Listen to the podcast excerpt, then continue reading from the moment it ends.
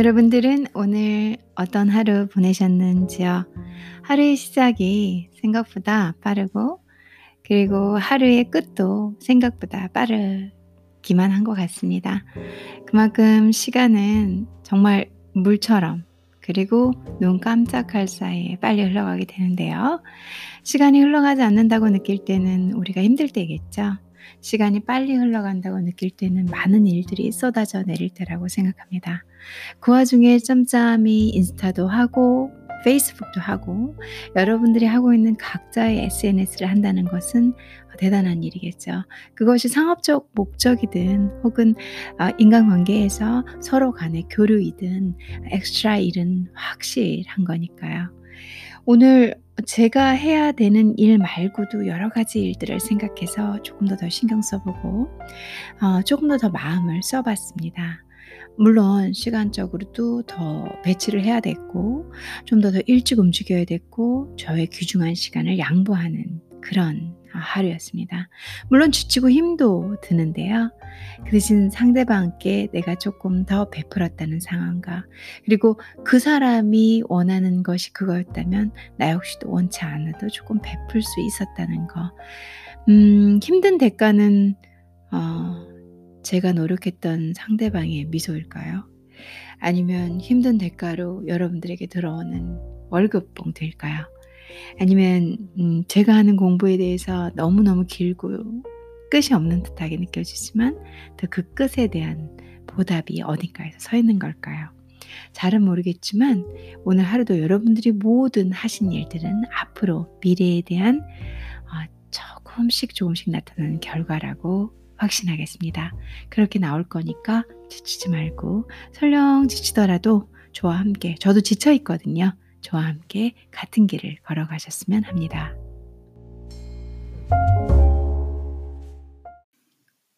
월든 74페이지에서 75페이지로 넘어가는 어, 월든 여덟 번째 시간으로 계속 읽어보겠습니다. 빵 반죽은 다음과 같이 한다. 먼저 그대의 손과 반죽 그릇을 잘 씻는다. 가루를 그릇에 넣고 조금씩 물을 부어가며 완전히 이긴다. 반죽이 제대로 되었으면 틀에 넣어 모양을 뜬 다음 덮개를 씌워 굽는다. 다시 말해서 빵 굽는 솥에 넣고 굽는다는 의미다. 여기에 효모에 관해서는 한마디도 나오지 않는다. 그러나 내가 언제나 이 생명의 양식을 먹었던 것은 아니다.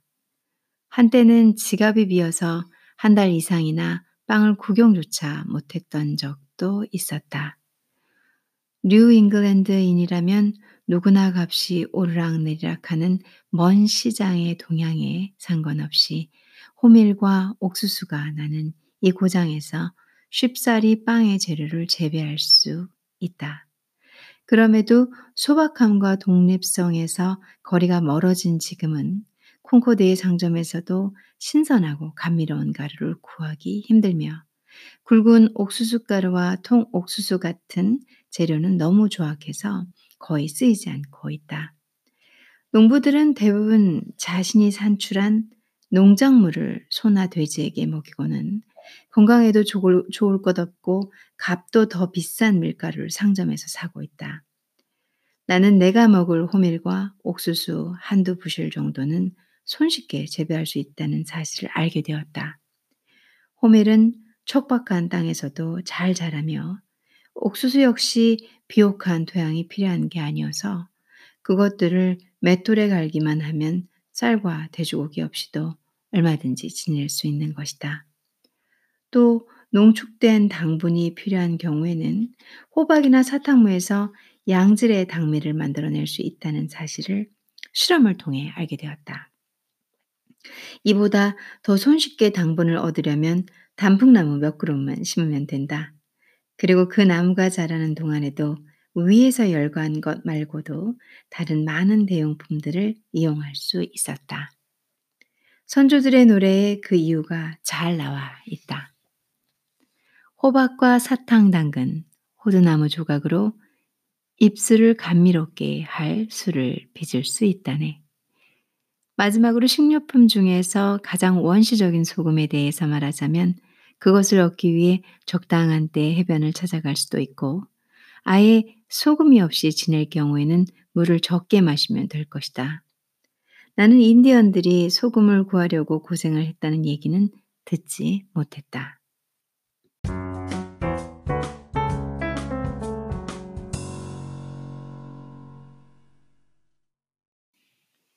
이렇게 해서 나는 먹을 것에 관한 한 모든 거래와 물물 교환을 피할 수 있었고 이미 집을 갖고 있었기에 옷가지와 땔감 문제만 남은 셈이다. 내가 현재 입고 있는 바지는 어느 농가에서 짠 것으로 인간에게 그런 능력이 있다는 것은 천만 다양한 일이다. 왜냐하면 농부에서 공장 직공으로 몰락한 것은 인간에서 농부로 몰락한 것만큼이나 중요하고 기억할 만한 일이기 때문이다.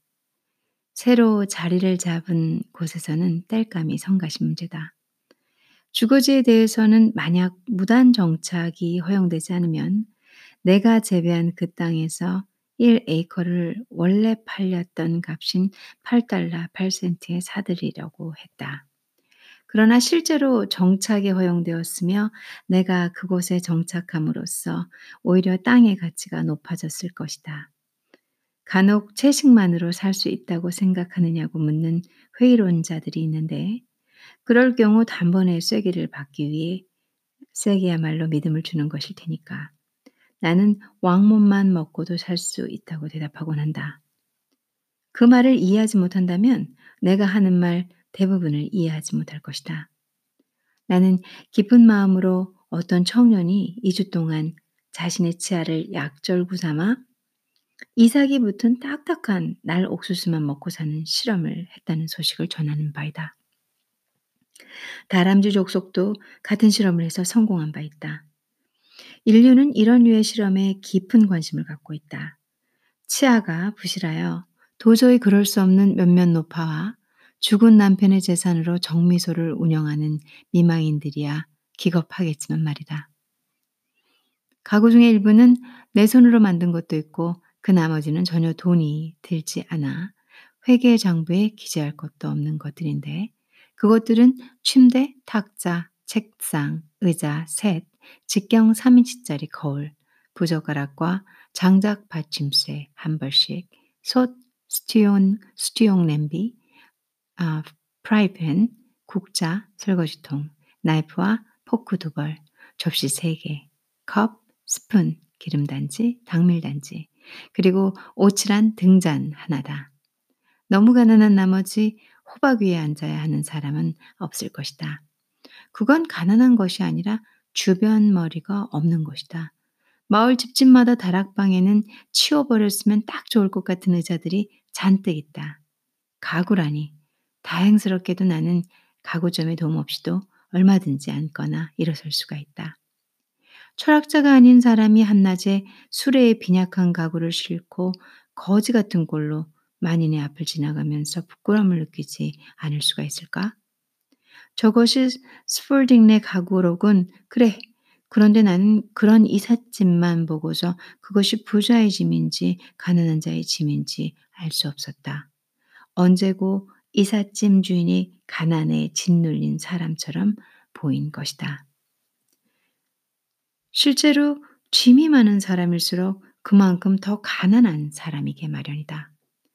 이삿짐 하나하나는 흡사 판잣집 한 다스에서 나온 대용물을 실은 것처럼 보인다. 그리고 판잣집 하나만으로도 가난한 거라면 그런 이삿짐은 한 다스만큼이나 더 가난한 셈이다. 우리가 이사를 하는 것도 바로 우리의 가구, 우리의 허물을 없애버리기 위해서가 아닐까. 마침내 이제까지 살던 세상을 떠나며 기존의 것을 불태우고 새로운 가구가 마련된 또 다른 세상으로 가려는 것이 아닐까.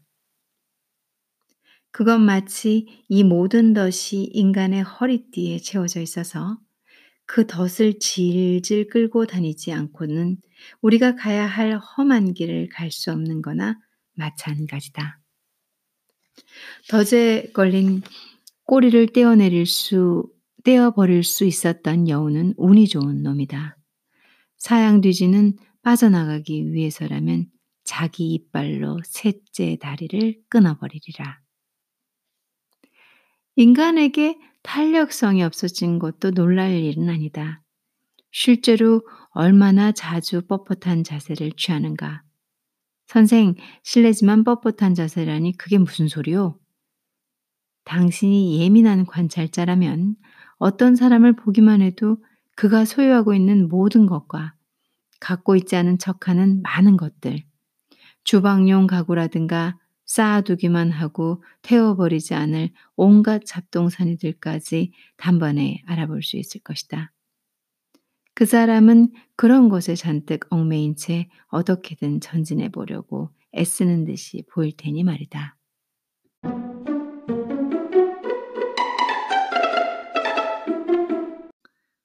내 눈에는 옹이 구멍이나 좁다란 통로를 겨우 빠져나온 그가 이번에는 그 사이로 가구를 잔뜩 실은 썰매를 끌어내려고 사투를 벌이는 것처럼 보인다. 말끔하고 단정하며 얼핏 자유로워 보이는 누군가가 잠옷 결연한 태도로 자신의 가구가 보험에 들었으니 어쩌니 하고 말하는 것을 볼 때면 측은한 마음을 금할 수가 없다. 대체 내 가구들을 어떻게 해야 할까요? 하면서 요컨대 이 눈부신 나비는 거미줄에 걸린 것이다. 오랫동안 가구라고는 전혀 갖고 있지 않은 듯이 보이는 사람들도 좀 더 다그쳐 보면 남의 집 헛간에 얼마간을 보관하고 있는 것이다. 오늘날의 영국은 짐을 잔뜩 가지고 여행하고 있는 노신사처럼 보인다. 그 잡동사니는 오랜 살림에서 축적된 것들로 차마 불태워버릴 용기가 없는 것이다. 큰 가방, 작은 가방, 판지 상자, 꾸러미까지 말이다. 최소한 앞에 세 가지는 내던져 버려야 할 것이다. 요즘에는 건장한 사람의 힘으로도 자기 침대를 이고 걷기는 어렵다. 따라서 병약한 사람이라면 침대를 내려놓고 달려갈 것을 권하는 바이다. 나는 자신의 전 재산이 들어있는 꾸러미를 쥐고 비틀거리며 걸어가는 한 이민을 보고 그 꾸러미는 그의 목덜미에 난 커다란 종기 같았다.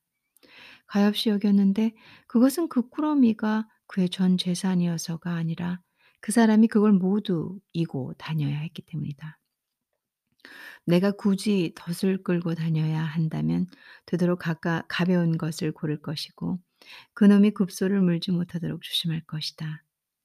하지만 어쩌면 아예 덫에 손을 대지 않는 편이 현명하리라. 그런데 커튼으로는 돈이 전혀 들지 않았다는 말도 해야 할 것 같다. 왜냐하면 해와 달을 제외하면 안을 들여다볼 사람도 없고 해와 달이 들여다보는 것은 오히려 바라는 바이기 때문이다. 달 때문에 상할 우유나 고기도 없고 해 때문에 손상될 가구나 빗발을 양탄자도 없었다. 이따금 햇빛이 벗삼기에 너무 따가울 정도가 되면 살림을 한 가지 덧붙이기보다는 자연이 마련한 커튼 뒤로 자리를 옮기는 편이 훨씬 더 경제적이다. 한 번은 어떤 숙녀께서 내게 현관에 깔 매트를 주겠다고 했으나 내게는 집안에 그런 것을 놓을 만한 자리도 없고 집안에서든 밖에서든 그걸 털 짬도 없기 때문에 사양한 적이 있다. 나는 문 앞에 있는 풀밭에다 발을 문지르는 것이 더 좋았던 것이다. 화근은 애초부터 피하는 것이 상책이다. 얼마 전 어느 교회 집사의 동산을 경매하는 자리에 참석한 적이 있었다. 그의 삶이 그렇게 무익하기만 했던 것은 아닌 모양이다. 인간이 저지르는 사악함은 사후까지도 이어지나니. 흔히 그렇듯이 물건들 대부분은 그의 부친 시절부터 쌓이기 시작한 잡동사니들이었다. 그 중에도 그 중에는 말라붙은 촌충도 한 마리 끼어 있었다. 그런데 반세기 동안 그의 다락방과 먼지 구덩이 속에 누워 있던 이 물건들은 불에 태워지지 않았다. 불에 태워버리거나 없애버림으로써 정화시키는 대신 오히려 경매에 붙여 증식시켰던 것이다. 이웃들이 몰려들어 모조리 사들인 다음 자신들의 다락방과 먼지 구덩이로 조심스럽게 운반했다. 그것들은 그들의 유산이 처분될 때까지 그곳에 있다가 이 모든 과정을 다시 되풀이하게 되리라. 인간은 죽으면 먼지를 걷어차는 모양이다. 어떤 미개 민족의 습관 중에 우리가 배워서 좋을 만한 것으로 매년 허물을 받는 것과 유사한 의식이 있는데 그 실체가 어떻든 거기에는 중요한 생각이 포함되어 있다. 바트렘이 머클레스 인디언 부족의 관습으로 묘사한 버스크 또는 핵과일의 축제라는 것을 우리도 해보면 좋지 않을까? 그 의식에 대해서 그는 다음과 같이 말하고 있다.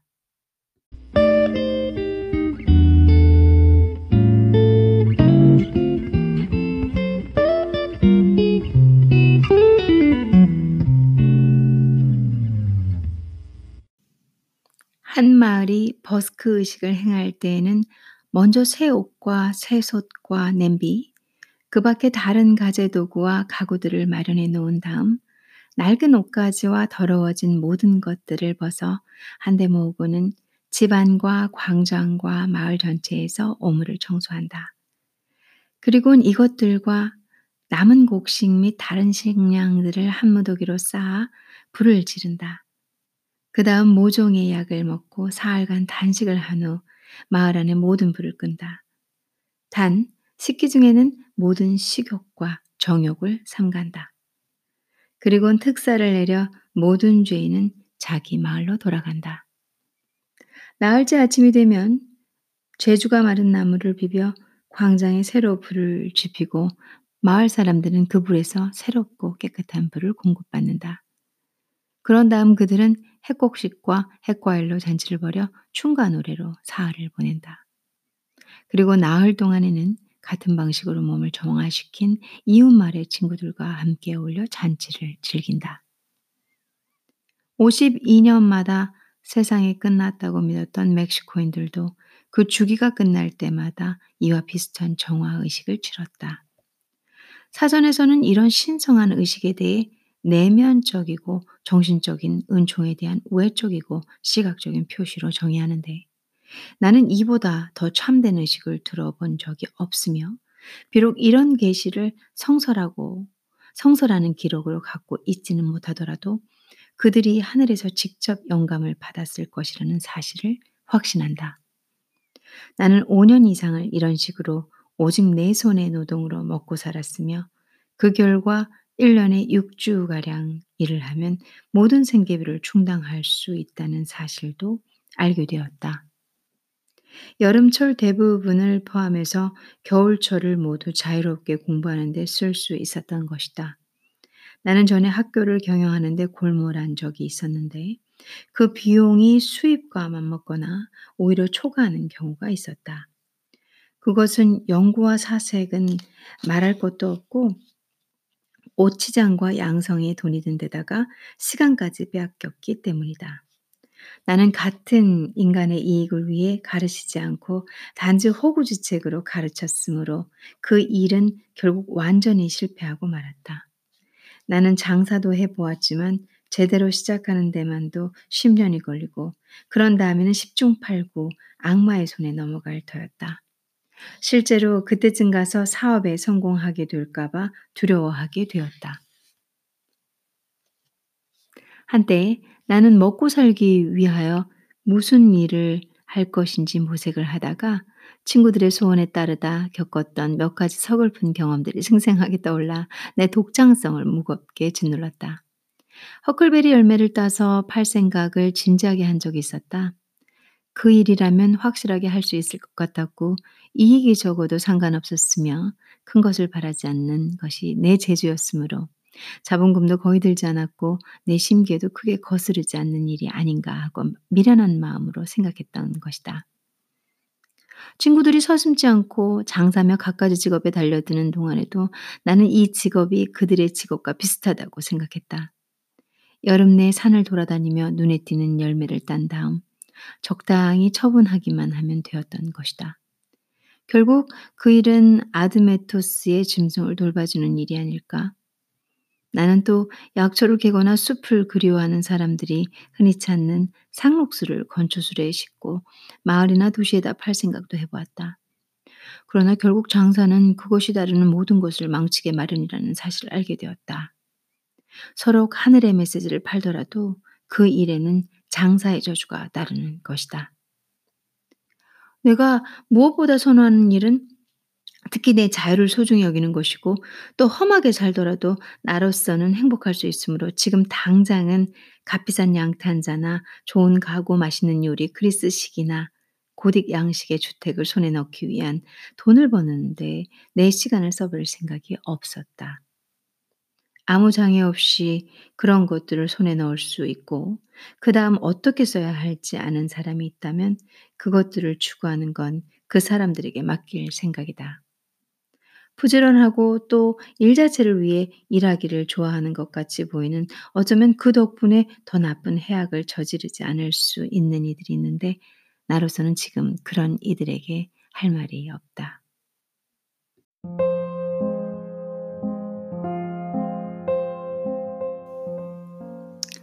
오늘 저와 함께 월든 여덟 번째 시간으로 어, 조용히 함께 읽어주시고 들어주셔서 감사드리고요.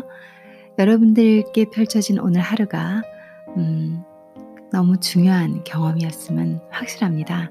그것이 쓴 것인지 단 것인지 아, 종류는 오늘 여러분들께 쓴맛이 나는 씁쓸한 하루였는지 달콤한 맛이 나는 달콤하고 기분이 좋은 하루였는지는 제가 알 수 없으나 어떤 것이든 경험이고 경험의 가치고 그 경험은 여러분들을 좀 더 현명하게 좀 더더 많이 알게끔 그리고 더 많이 생각하게 그래서 더 아름다운 여러분들로 만들어줄 것은 확실합니다.